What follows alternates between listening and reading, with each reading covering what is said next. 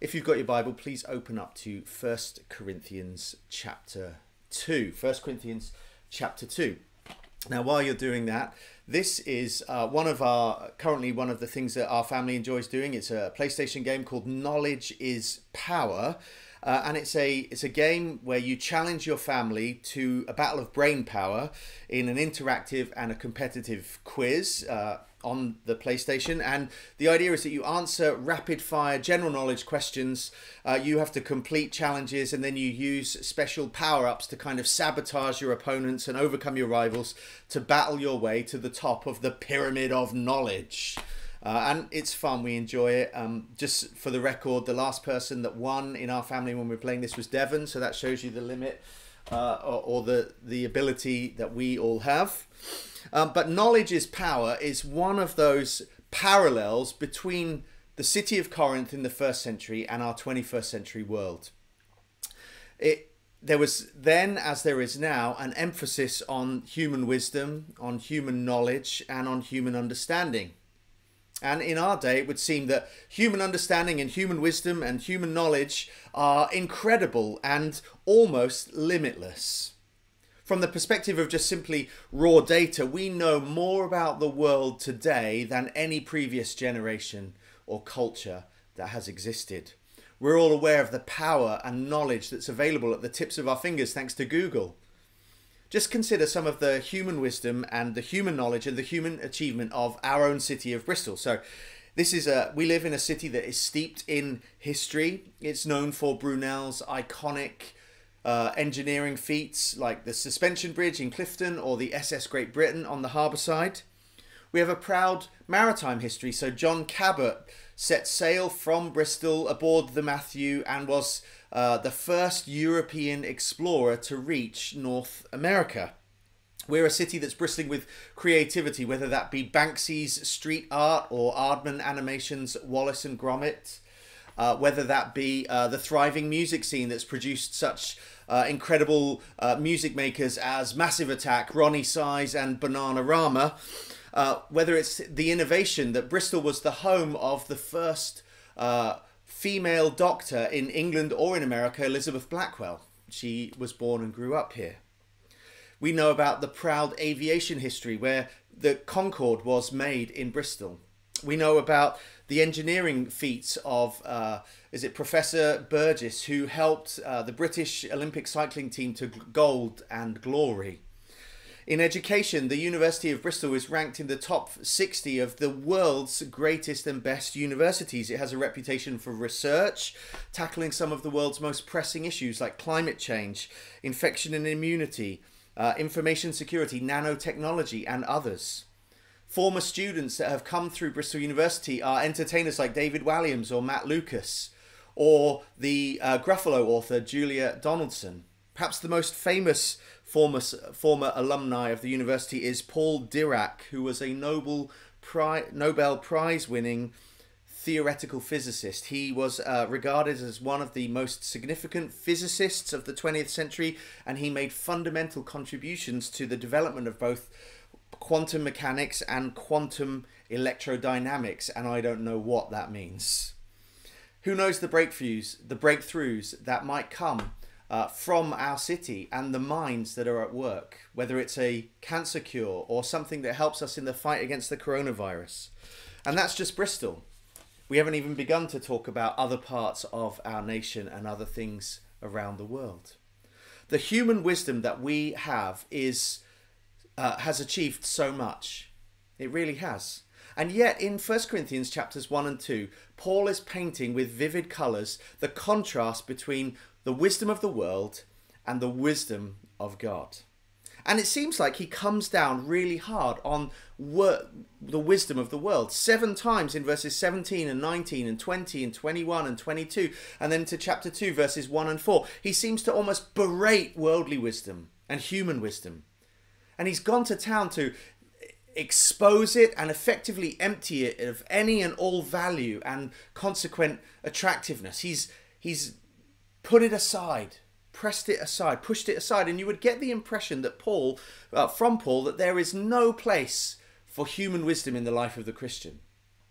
That you would, if you misread what he was saying here, you would think that Paul is encouraging Christians to downplay the importance and the veracity of, of human wisdom, of, of scientific knowledge and, and worldly achievements that come through brain power and thinking. And that as Christians, we should just mindlessly check our brains at the door, that we should just leave aside all of that and just focus on the weak and foolish message of the cross. Now, Paul is not against wisdom in and of itself. He's aware of human wisdom and human achievement through wisdom. We even, in, in fact, see him um, in, interact with it in Acts 17 when he's in Athens, that center of worldly wisdom at the time. But what he is against is a is a wisdom, is all human wisdom that stands against God, that stands in arrogant independence of God and is opposed to that message of the cross. In fact, in the passage that we're just about to read now, Paul will tell us that there is a wisdom that Christians should pursue, that Christians are commanded to seek, that Christians should cherish, and that Christians should speak about. And so, as we come to our passage this morning, Paul would have us would say to us probably something like this: that all Christians should be philosophers. And that word philosophy just means lover of wisdom, or philosopher means lover of wisdom. That all Christians should be seekers of wisdom, but it is a particular kind of wisdom. So let's read together from, excuse me, uh, 1 Corinthians chapter 2, verses 6 to 16. This is God's word to us. Yet among the mature we do impart wisdom, although it is not a wisdom of this age or of the rulers of this age, who are doomed to pass away. But we impart a secret and hidden wisdom of God, which God decreed before the ages for our glory. None of the rulers of this age understood this, for if they had, they would have not they would not have crucified the Lord of glory. But as it is written, What no eye has seen, nor ear heard, nor the heart of man imagined, what God has prepared for those who love him. These things God has revealed to us through the Spirit. For the Spirit searches everything, even the depths of God. For who knows a person's thoughts except the Spirit of that person which is in him? so also no one comprehends the thoughts of God except the Spirit of God. Now, we have received not the Spirit of the world, but the Spirit who is from God, that we might understand the things freely given us by God. And we impart this in words not taught by human wisdom, but taught by the Spirit, interpreting spiritual things to those who are spiritual. The natural person does not accept the things of the Spirit of God, for they are folly to him, and he is not able to understand them, because they are spiritually discerned. But the spiritual person judges all things, but is himself to be judged by no one. For who has understood the mind of the Lord as to instruct him? But we have the mind of Christ we have the mind of Christ. This morning we're going to talk about true spirituality. And as I pondered over this passage for this week, I it seems to me that Paul is answering three questions about the wisdom that he speaks of. So three questions that will form our three points this morning. Firstly, he's going to ask the question, what is this wisdom that he speaks about? Secondly, he's going to answer, where does this wisdom come from? And then thirdly, he's going to answer the question, how do you get this wisdom? So let's begin with this first uh, point. What is this wisdom that Paul speaks of? What is this wisdom that he speaks of in these verses? In verse 6, he says, Yet among the mature we do impart wisdom. Then in verse 7, he describes the wisdom that he imparts as a secret and hidden wisdom of God. And then in verse 13, he adds that we impart this wisdom not taught by human wisdom and human words, but taught by the Holy Spirit. So, what is this wisdom? Paul is distinguishing his wisdom that he teaches from the wisdom of the age in verse 6 and from human wisdom in verse 13. And in verse 7, he calls it God's wisdom. Now, in verse 7, he goes on to describe this wisdom that it has to do with what God decreed before the ages for our glory. Then in verse 8, he says, The rulers of this world couldn't understand the wisdom of God because if they did understand it, they would not have crucified the Lord of glory.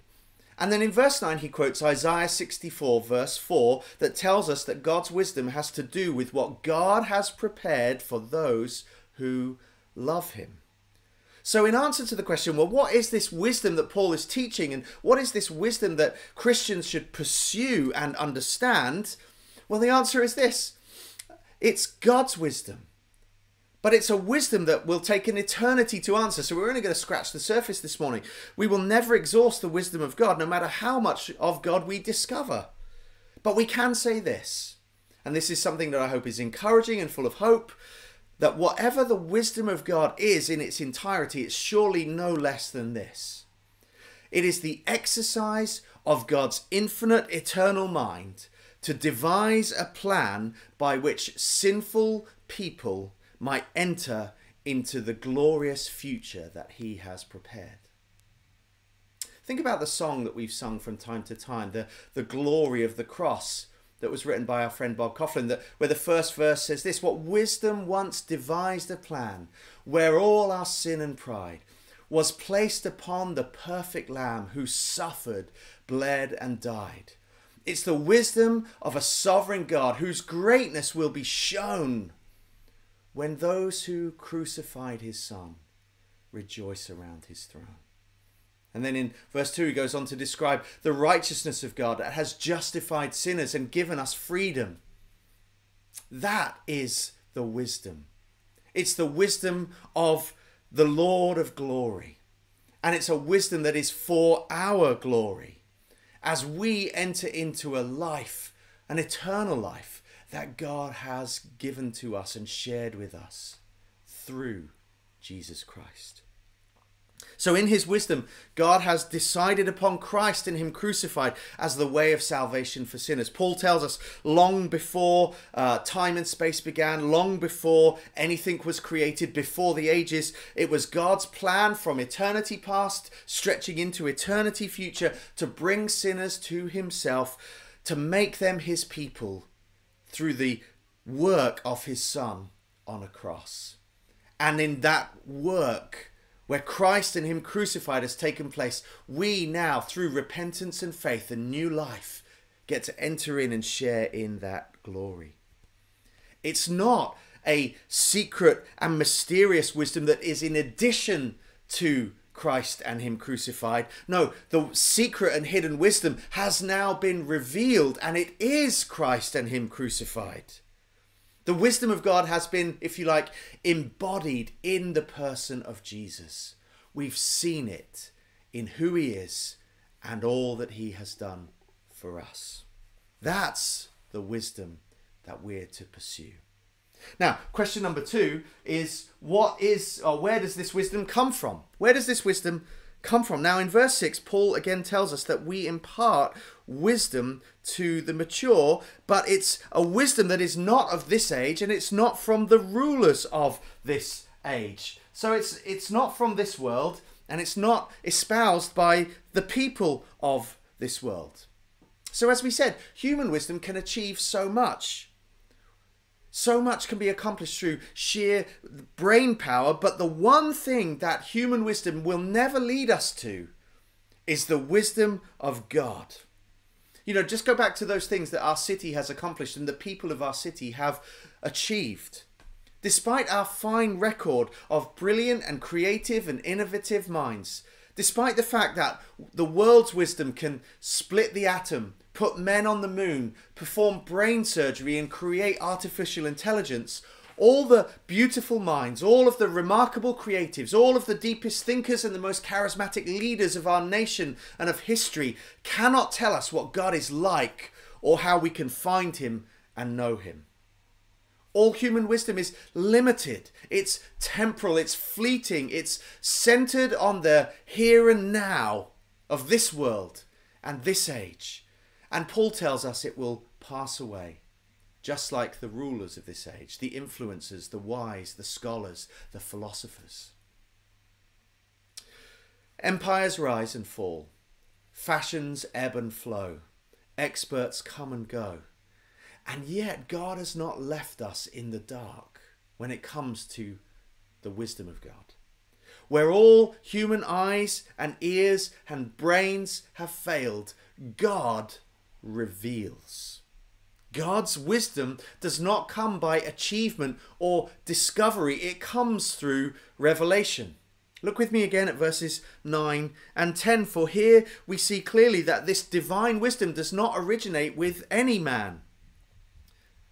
That because it's a secret and hidden wisdom, there is no way that human beings could ever begin to understand it had it not been revealed to us.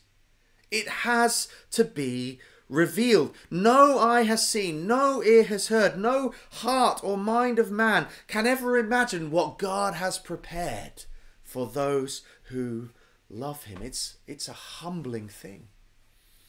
All of the religions of the world and all of the scientific research and exploration that's done in the name of human wisdom is all shaped by man's desire to reach up to the ultimate being to make sense of the universe through our own unaided efforts that we we're seeking to climb a ladder of knowledge and enlightenment and wisdom in order to reach our idea of heaven.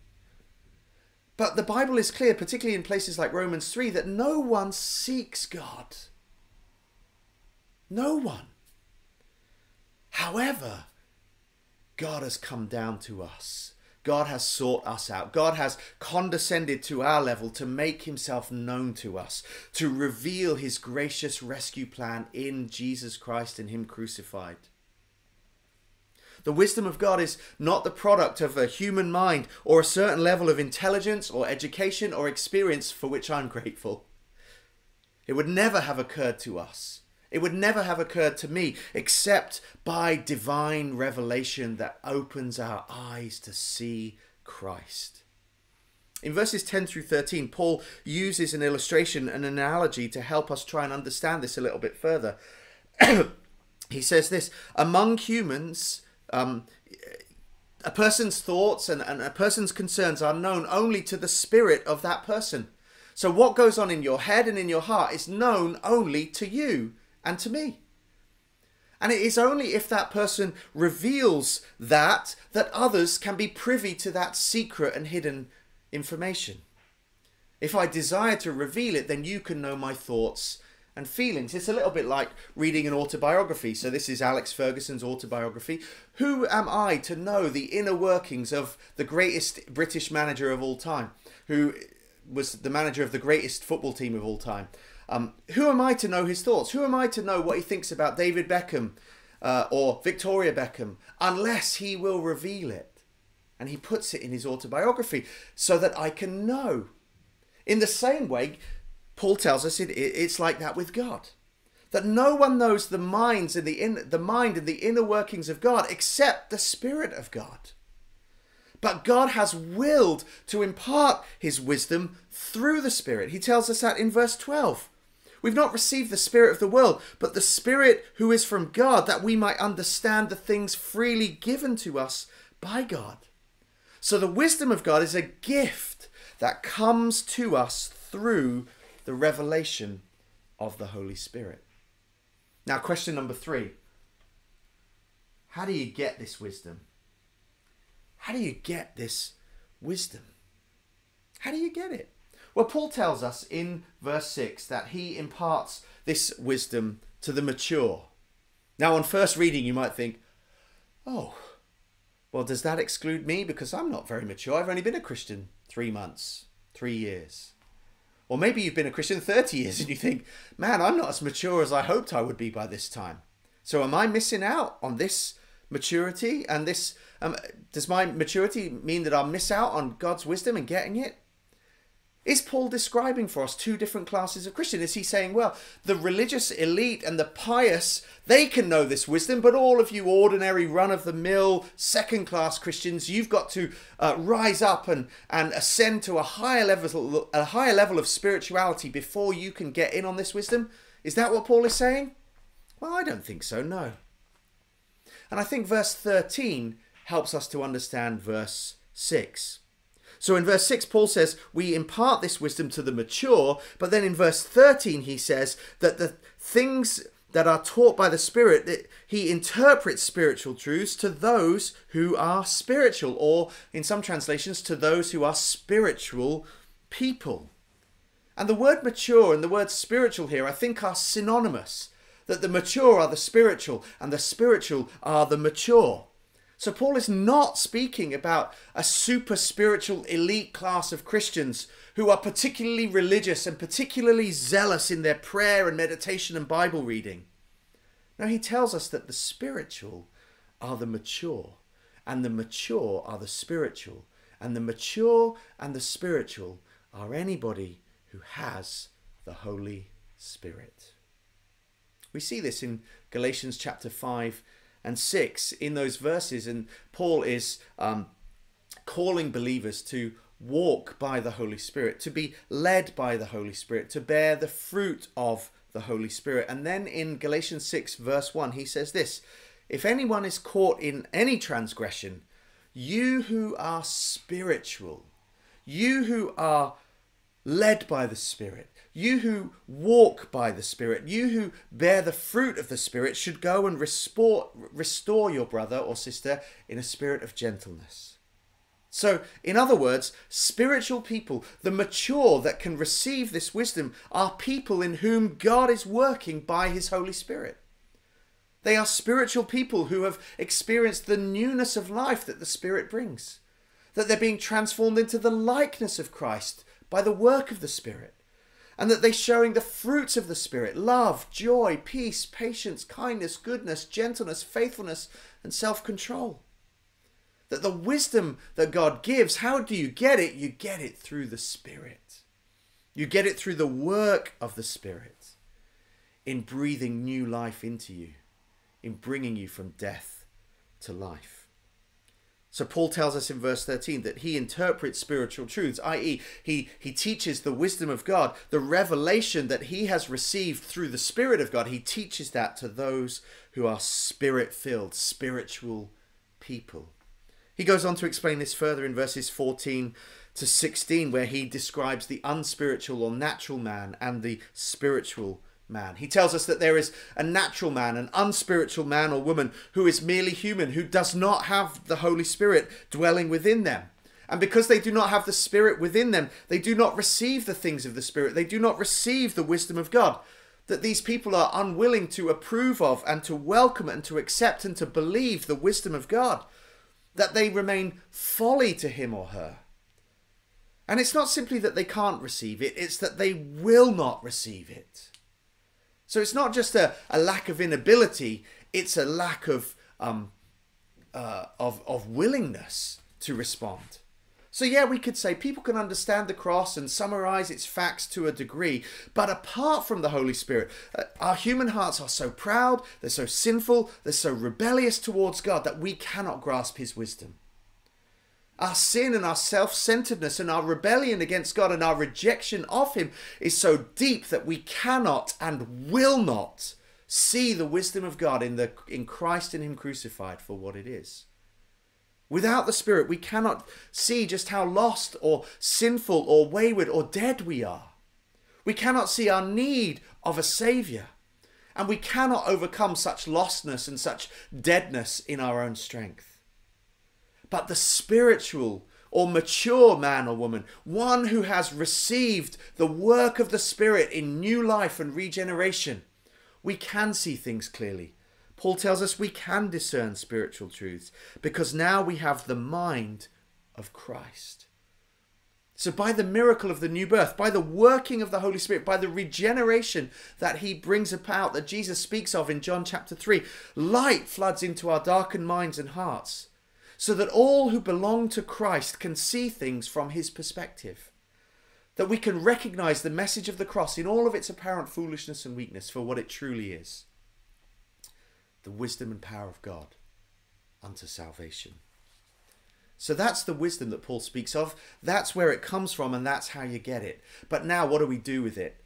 How do we respond to this this morning? What should we do with this passage this morning? Well, it should affect two different groups of people. Firstly, if you're watching this and you're not a Christian at the moment, if you haven't put your faith in Jesus Christ, if you haven't embraced the wisdom of God in the cross of Jesus Christ and welcomed the Holy Spirit into your life, this passage is a sober warning and a wonderful encouragement and invitation. It's a passage this morning that should cause you to consider the hopeless condition that you're in without Jesus Christ. And it should consider how perfect help you consider how perfectly suited the gospel is to your need. That God has provided a Saviour to die in your place to free you from your sins and forgive you.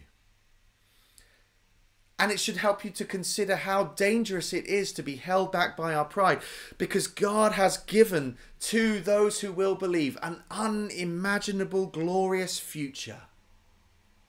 So we've got to drop pride We've got to drop all of the props of self exaltation and self sufficiency and we've got to throw ourselves upon Christ. We've got to repent of our sins, which means turn away from them and turn to Jesus and, and in faith receive who He is and all that He has done on our personal behalf. It means to believe and to be saved. And if you're in that position this morning, then please talk to a Christian that you know, someone from the church. Email us, text us, call us, get the number off the website, contact us because we would be delighted to speak to you about these things more. But if you are a Christian this morning, the words here that we see should remind us that the only way that we have come to see the beauty and wisdom and power of God is because He has opened our eyes to see it and we have come to receive his life and his peace and his joy and his forgiveness and his grace through his mercy to us. This passage should increase our reliance upon him. It should remind us that everything that we have is by revelation and a free gift of God towards us. We didn't accomplish it, we didn't achieve it, we didn't even discover it. It was revealed to us and it was through the Spirit who brought us from death to life. He has overcome our rebellion, He has subdued our pride, and He has freed us to see the glory of the Lord in the face of Jesus Christ. So that should lead us to gratitude, it should lead us to thankfulness, it should lead us to praise for the grace of God in our lives, and it should lead us to delight all the more in Jesus. It should lead us to increased humility as we recognize all that we deserved and all that we have received in Christ. And it should lead us to mission, to go and tell others the glorious good news of the message of the cross that forgiveness of sins can be found in Christ alone. Let's pray.